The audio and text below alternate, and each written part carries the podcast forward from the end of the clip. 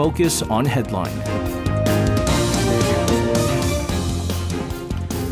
All right, let's take a look at what major issues are making the headlines today on Focus on Headline. For this, joining us in the studio, as they always do every Wednesdays, uh, Handan and Yoon Ae-jeon. Guys, welcome back. Good evening. Good evening to you guys. We're going to start things off with some COVID nineteen updates. We had uh, for some quite time a rise in infection figures, which was a bit of a concern. We've also seen a lot of our colleagues around us uh, getting Uh, COVID for the very first time, and for the second or third time, uh, the infection levels have been, numbers have been increasing. We are seeing a downward trend once again, uh, which is why the COVID nineteen infectious disease level will be finally downgraded uh, to the lowest class of tier four. Uh, for our listeners out there, that's the same level as seasonal flu. Uh, this is going to start as of Oct- uh, August thirty-first, which is tomorrow on Thursday. So, Don, uh, you're going to start us off. Tell us about the major changes that we should be mindful of.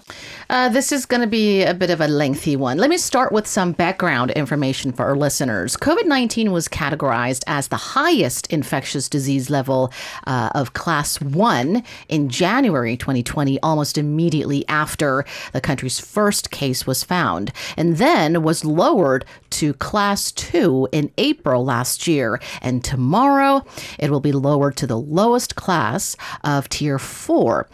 In Infectious diseases in class two include tuberculosis, measles, and cholera, which require isolation by health authorities. Class four diseases, the lowest of the country's infection level, include influenza and hand, foot, and mouth disease, which only require specimen-based surveillance.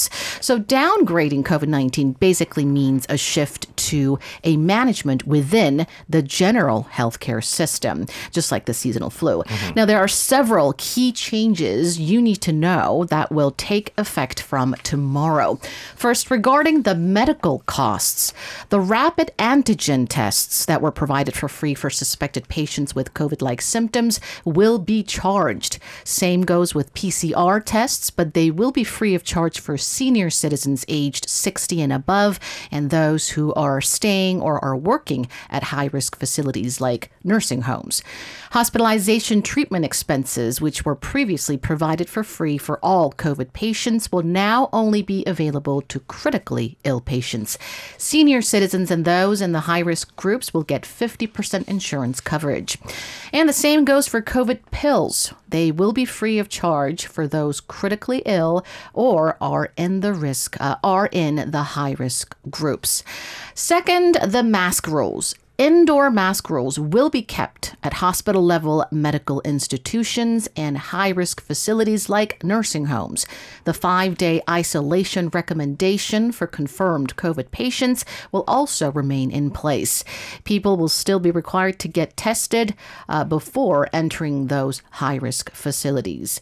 Another uh, big change is termination of tracking nationwide daily tallies, uh, but some five hundred designated institutions will record and report their weekly tallies to the Central Disaster Agency to help authorities monitor COVID infection trend. COVID test sites will operate until the national crisis level is lowered from the current alert to attention. Again, senior citizens uh, and those staying or working at high-risk facilities will be free of charge, uh, while others will now have to pay to get tested. Last but not least, vaccines. Free vaccination for all will be kept, and citizens will be recommended to get COVID shots once a year. The government plans to roll out updated boosters to counter circulating variants, including the X B B strains, in October. Health authorities highly recommend people to get the updated vaccines to lower the risk of severe symptoms and COVID deaths. It really is uh, very similar to the way that we treat the influenza, right? Uh, it's highly recommended that every year, especially around the uh, the the autumn to going into the fall, uh, the winter season, that the the government says you should get the influenza shots. Uh, something that I also uh, started getting ever since my son came to this world uh, in order to protect each other and things like that. And so now COVID nineteen uh, is one of those things where it seems like every year, because we're seeing so much of these variants popping up now, it's evolving very quickly. And so it seems like the consensus is every year there's going to be a new variant that's going to pop up.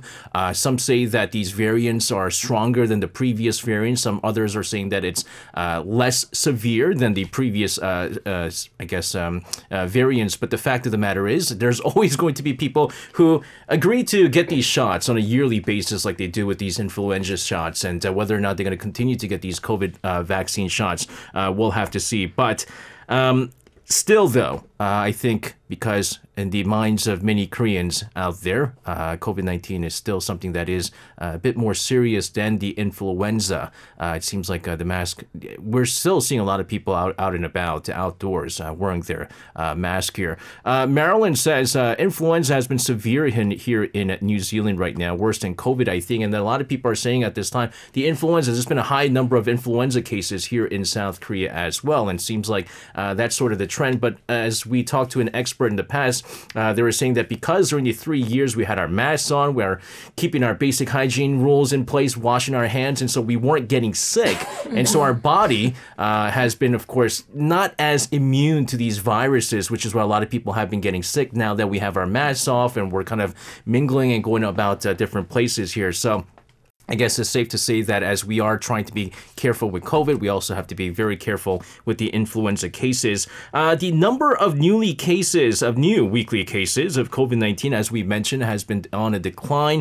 Uh, this for the third consecutive week. And uh, this, of course, as we are going to, starting tomorrow, transition the COVID nineteen uh, virus as a level four in the infection category. Uh, Hae-jeon, let's get the latest updates on the uh, the figures here.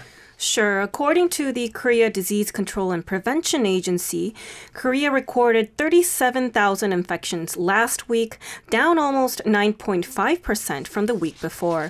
Now, this is the third consecutive week of declines following the second week of August, recording infections down two point seven percent and the third week of August down seventeen point seven percent. The number of deaths due to COVID nineteen decreased slightly to one hundred twenty-five from one hundred thirty the previous week, but the number of critically ill patients in care increased to two hundred thirty-eight from two hundred twenty-seven on a daily average. The reproduction number, which is the estimated number of new infections created by a single case, has also remained below one for two weeks in a row, and the Disease Control Agency believes the downward trend will continue into September. And as Tan mentioned, starting tomorrow, the government will lower COVID nineteen's infection level from class two to class four, the same as the flu, and as such, fund- funding for testing and hospitalization will be drastically reduced, but the mandate to wear face masks indoors at hospitals as well as other health- healthcare facilities will remain in place. Yeah, a lot of people are treating the COVID nineteen uh, virus not as serious anymore. One of the things that was a little bit, I, I guess, semi-shocking was there's a uh, a producer I talk to every morning here on Arirang, and uh, you know, every morning we we have our, you know, fifteen, twenty minutes of chat talking about baseball and stuff like that, and uh, he he doesn't come out uh, one morning for like a week, and so I messaged him. I was like, "What's going on? Are you, are you okay?" He says, "I have COVID." And you know, in other cases, when it's I've you know bumped into this guy, you know, every single morning for the past you know whatever months, and uh, you would have been notified that you have come into contact with someone who's a COVID nineteen patient, uh, but now that's not the case. Luckily, uh, I don't know if I still have my immunity from my past infection or my... Actually, I don't even think the vaccine that I got a long time ago is even working at this time, but uh, I'm okay, uh, which is, I mean, it's a little bit different from the way that we're treating the COVID nineteen uh, cases right now. But uh, still, I think for our listeners out there, uh, if you're in the more high-risk Uh, vulnerable group out there, you do have to practice a bit of a caution here. Uh, let's talk about other issues. The price ceiling of national holiday gifts for public officials have been raised from the current two hundred thousand won to three hundred thousand won. Uh, by national holiday gifts, we're talking about usually Chuseok or Seollal. We give these gifts and stuff like that. Uh, and this is due to the revision of the anti-corruption law that's going to be enforced later this week. Uh, Donna, give us more on this. Sure. The Improper Solicitation and Graft Act, better known as the Kim Young-ran Law, prohibits public officials and individuals in specific roles, such as journalists and educators, from accepting meals or gifts above a certain price threshold. But a revision of the Act's enforcement ordinance passed through a cabinet meeting Tuesday, which pushes up the price ceiling for gifts of agricultural and livestock products from the current one hundred thousand won to one hundred fifty thousand won. And since public officials are allowed to receive gifts that cost twice as much during major national holidays, the price ceiling for gifts during the holiday seasons, like the upcoming Chuseok or the Lunar New Year holidays, will be raised from two hundred thousand won to three hundred thousand won. The Anti-Corruption and Civil Rights Commission says the revision has been enforced starting today. As for the period during which the holiday gifts are allowed to public officials, uh, it'll be between twenty-four days ahead of the national holiday until five days after. So for this year's upcoming Chuseok holiday, which falls in September twenty-ninth, the holiday gift period will be between September fifth to October fourth. Mobile vouchers with items such as coffee and dessert priced under fifty thousand won will be allowed under the revision.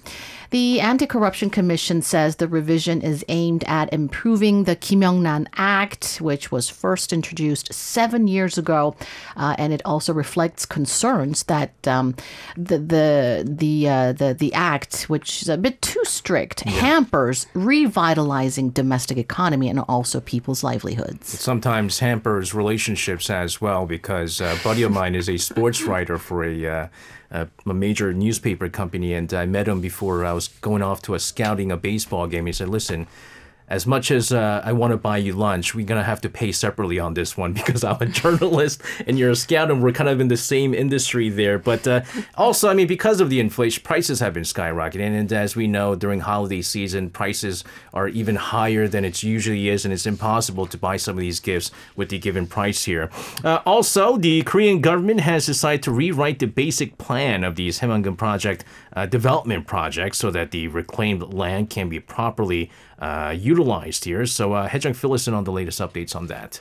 Right. Prime Minister Han Duck-soo instructed the government Tuesday to review the development plan for the reclaimed wetland of Saemangum from scratch in a bid to improve its economic benefits. The nation has been pushing to turn the four hundred nine square kilometer reclaimed area in North Jeolla province into a major industrial town. Now, everyone's probably familiar with Saemangum, as it was the venue for the twenty twenty-three World Scout Jamboree, which ended up in a failure earlier this month due to the scorching weather and the government's lack of preparation. Prime Minister Han instructed the Ministry of Land, Infrastructure and Transport, as well as the Saemangum Development and Investment Agency, to rewrite the project's basic plan so that it can bring actual revival to the local economy, and added that budgetary inputs may be reduced until a new basic plan is drawn up. Now, this instruction came amid criticisms of slow progress with the project, despite the vast amount of investment, including six point six trillion won, which was roughly about four point nine seven billion dollars in private investment since the launch of the Yoon Suk-yeol administration last year. And one of the complaints regarding this project has sent centered on the necessity to thoroughly study the need and feasibility of various social overhead capital, including an airport, port, and railways.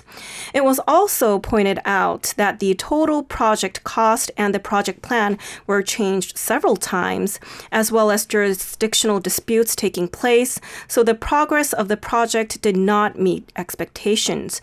And in particular, there were suggestions that the details of the project should be adjusted to create a synergy with the private investment confirmed by the Yoon administration. So as such, the Land Ministry plans to immediately look into the social overhead capital plans with the aim of completing the study in the first half of the year and rewrite the Saemangum basic plan before the end of twenty twenty-five. And regarding the question of whether or not the decision was related to the Saemangum World Scout Jamboree being a failure, a government official said that the Saemangum basic plan has been renewed regularly every five to ten years, depending on fluctuations in the economic situation, and claimed that it had nothing to do with the recent uproar over the mismanagement of the World Scout Jamboree. Moving on to other issues here, as you know, uh, one of the topic of discussions that uh, we've long talked about uh, last year was uh, the Uh, I guess the controversy over the U S Inflation Reduction Act, or the I R A, on how it could potentially be discriminatory or against Korean firms. We've talked about that. It's been uh, over a year now since the uh, the I R A has been put into effect. Now, we've also mentioned how before everything has been interconnected, right? We had F T As and everything. You know, we had nice trade relations with different regions and company uh, countries and things like that. Now it seems like more and more countries are going free for all, me, me, me first, and try to, of course, look after our own market. Now, what we're also seeing is that this time the French government, the French government is seeking a new subsidy policy for E Vs, which is likely to exclude Korean E V makers as well. So, Tan, you have more on this. Well, the French government has said it is pushing to introduce new environmental regulations that assess carbon emissions throughout the entire production and transportation process of E Vs to determine the eligibility of subsidy recipients. And this will most likely work in favor of the French E V makers, as it limits subsidies only to E Vs that meet the country's high environment protection standards based on the amount of the carbon footprint of the vehicle's entire production process. So if you think about it, because this combines carbon emissions produced in the whole E V value chain from manufacturing to transportation, E Vs shipped by vessels from countries far away from Europe, like those made in Korea, will most likely miss out on the French government subsidies. The South Korean auto industry has called for an amendment in France's new subsidy policy, voicing concerns that the E V subsidy revision is discriminatory and is in violation of the Korea-E U Free Trade Agreement. According to industry sources, the Korea International Trade Association and Korea Business Association Europe made clear of their concerns to the French government. They sent a letter of opinion stating that the French E V subsidy draft bill may well exclude Korea-made E Vs from its tax credits, which could violate the Korea-E U F T A, which prohibits discrimination in trading, pointing out that E Vs in France currently receive tax credits based on their prices and fuel efficiency levels. They argued that Korean E Vs will likely be treated unfairly in competition with E Vs produced in France as well as in other E U nations under the subsidy revision. In the letter, they also called for a removal of measures that could discriminate against Korean E Vs in the final draft. The letter pinpointed that the carbon emission coefficient, or an emission factor for maritime transportation in the subsidy revision, is ten times higher than the internationally recognized one, which uh, must be amended or abolished. And concerns are also rising that other countries in Europe uh, may also follow suit, which could have a huge impact on Korea's E V exports. Yeah, so what's happening right now is that I think we can say that the E V market uh, is still relatively in the early stages. I mean, we've had electric vehicles for some years now, but it's now really, really uh, surfacing to the point where uh, we talked about how I believe Uh, companies like Hyundai and Kia, along with like some of the other overseas companies, they're building a large number of charging stations uh, in North America, because now there is a growing number of electric vehicles. And so from the very start, from the very early stages of the electric vehicle, countries and their respective, I guess, uh, domestic companies, automobile companies, are trying to take over the market. The last thing they want to see is that, for example, uh, they're in France and everyone is driving around a Hyundai Ioniq or the or the Kia E V six or something like that, and which is the same thing with the the uh, the U S Inflation Reduction Act, right? I mean, uh, Joe Biden, as we mentioned, he calls it uh, the U S Inflation Reduction Act, but it's more America, you know, America First Act, and making sure that uh, people are buying more into the the what is it, the American Uh, E Vs like Teslas and the, the what is it Chevrolet Bolt, I think it's it's the the Chevrolet stuff. And so they've shown that ever since the implementation of the U S Inflation Reduction Act, uh, at the very start of the implementation of the uh, the act, that uh, the sales of Hyundai and Kia E Vs were dropping because they weren't getting uh, the kind of uh, same subsidies as the American cars. But they were also arguing kind of South Korea has similar things in the past. If you notice, like the the German and the import cars here in Korea are a lot more expensive here in Korea than in other parts of the world, and that's because Korea is pushing for people to buy more domestic cars. So I mean, you know, it's kind of same here and there, uh, whatever argument you might want to make. Uh, let's talk about the issue that we have been talking about for some quite time now, uh, the release of the wastewater from the Fukushima nuclear power plant.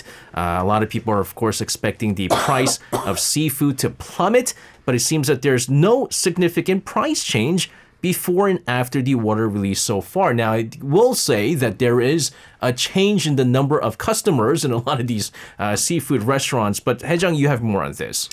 Well, at the Busan Cooperative Fish Market, where thirty percent of the country's seafood is sold, prices of major seafood products have not changed significantly before or after the release of the Japanese contaminated water.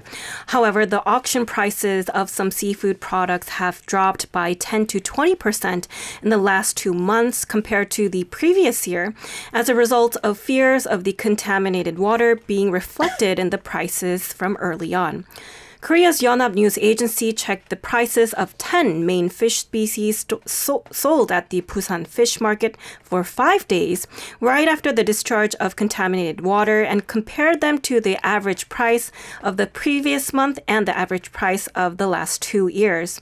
And the results showed that there was no significant change in the winning bid price of each fish species before and after the discharge of the polluted water. Now, for instance, in the case of flounder, the average price after the discharge of polluted water was five thousand nine hundred one Korean won per kilogram, which was not much different from the average price of five thousand six hundred two Korean won in the month before the discharge. However, the average unit price of horse mackerel was one thousand one hundred nine Korean won after the discharge, which was what, about forty percent lower than one thousand eight hundred sixty-five Korean won before the discharge. But the price The price of cutlass fish increased by ten percent during this period, as well as squid increasing by twenty-seven percent after the discharge, so there are differences depending on the type of fish. The Busan Cooperative Fish Market also said that it is still too early to judge the direction of prices in response to Japan's contaminated water disaster. And although prices have been maintained by the de- The demand for exported seafood, there are still reports from wholesalers that domestic orders are falling, so it remains to be seen how far the anxiety will spread. You know, what's interesting is now, uh, if you go to these fish markets, it used to be that people would prefer Uh, fish that were caught from the ocean, so like the wild mm-hmm. fish, right? right? uh, nowadays, they're saying that the farmed fish is the more desirable, and so that not only so they're they're finding ways that there's like certain fish where you can't really tell the difference whether or not it's from actually ocean or if it's farmed. But like for example, the flounder that you talked about, it's one of those fish where you can easily uh, differentiate whether or not it's from uh, wild or from farmed by looking at the belly of the flounder. So if it's like clean white, Uh, it's from the oceans, whereas if it's like very spotted, it's from farms. So a lot of people are looking at it, going, looking at the belly of the flounder and going, all right, this is uh, from the farms, and so this is what we're going to eat. It's and. Ironically, they're saying now farmed fish might be more expensive than wild fish, but uh, again, I mean, it's going to take a while before uh, the wastewater is even going to reach anywhere near South Korea. So uh, it, it's it's interesting that the, uh, the the panic is already arriving here in South Korea. But uh, we've also talked about this diplomatic feud uh, escalating between China and Japan uh, over the release of the wastewater from Fukushima. Now, China, as we know, imposed a blanket ban on Japanese seafood imports, while Japan is now hinting at taking the issue to the World Trade Organization. Tan, what's the latest on this? Japan suggested filing a complaint at the World Trade Organization against China over its blanket ban on Japanese seafood imports following Japan's release of treated radioactive water from the Fukushima nuclear plant. Foreign Minister Yoshimasa Hayashi said that Japan will take necessary measures, including actions at the W T O, slamming that China's actions are not based on science and are utterly unacceptable. While harshly criticizing Beijing, Hayashi also suggested that Japan has no desire to let this latest dispute escalate into a full-blown diplomatic row with its neighbor. He called on Chinese officials to act responsibly and to maintain uh, to maintain cordial diplomatic ties.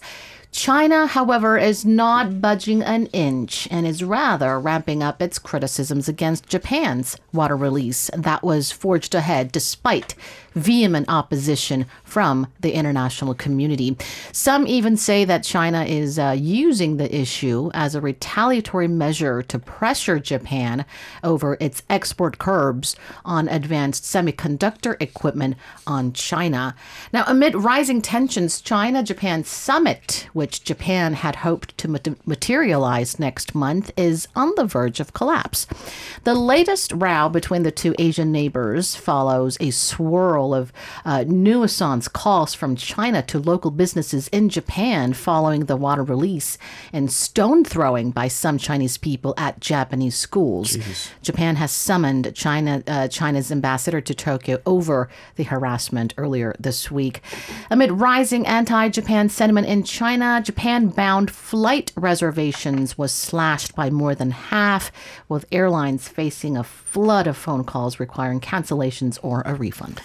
Well, there now. Again, I mean, we talked about how, you know, the tensions, even, you know, nowadays, uh, South Korea-Japan relations are rosier than ever. But I've always mentioned there shouldn't be hate towards the people. Uh, it may be something that we don't agree with, uh, some of the things that the, the Japanese government has done. And so showing hate towards the people is uh, next uh, another issue here. But we are, As as we said, uh, seeing the strong anti-Japanese sentiment over in China. Uh, you had the Global Times, the official newspaper of the Chinese Communist Party, warning, though, that its citizens from displaying any extreme emotions or behavior towards the Japanese. Uh, Hae-jeon, interesting stuff here. What's this about? Well, as Han mentioned, amid a wave of anti-Japanese mo- Japanese movement in China following Japan's di- discharge of contaminated water into the ocean, Chinese state media have called for its people to refrain from extreme behavior, saying that such a behavior is exactly what Japan wants to see. Now, People's Daily and Global Times, the official newspaper of the Chinese Communist Party, released an editorial titled, "We Must Be Highly Vigilant of Tokyo's Ill Intentions." It stated that aside from continuously releasing contaminated water into the open sea, Japan has primarily focused its efforts on sensationalizing the issue of the safety of Japanese individuals in China.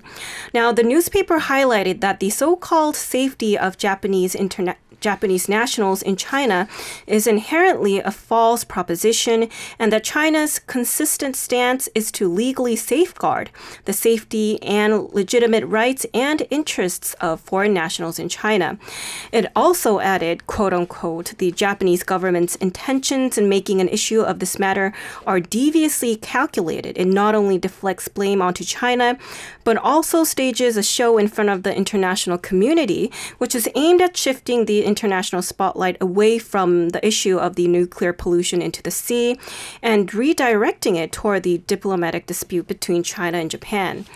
Global Times emphasized that by manipulating the narrative, Japan attempts to portray itself as a victim of Chinese bullying in order to garner sympathy, and that they must not allow Tokyo to succeed in these endeavors.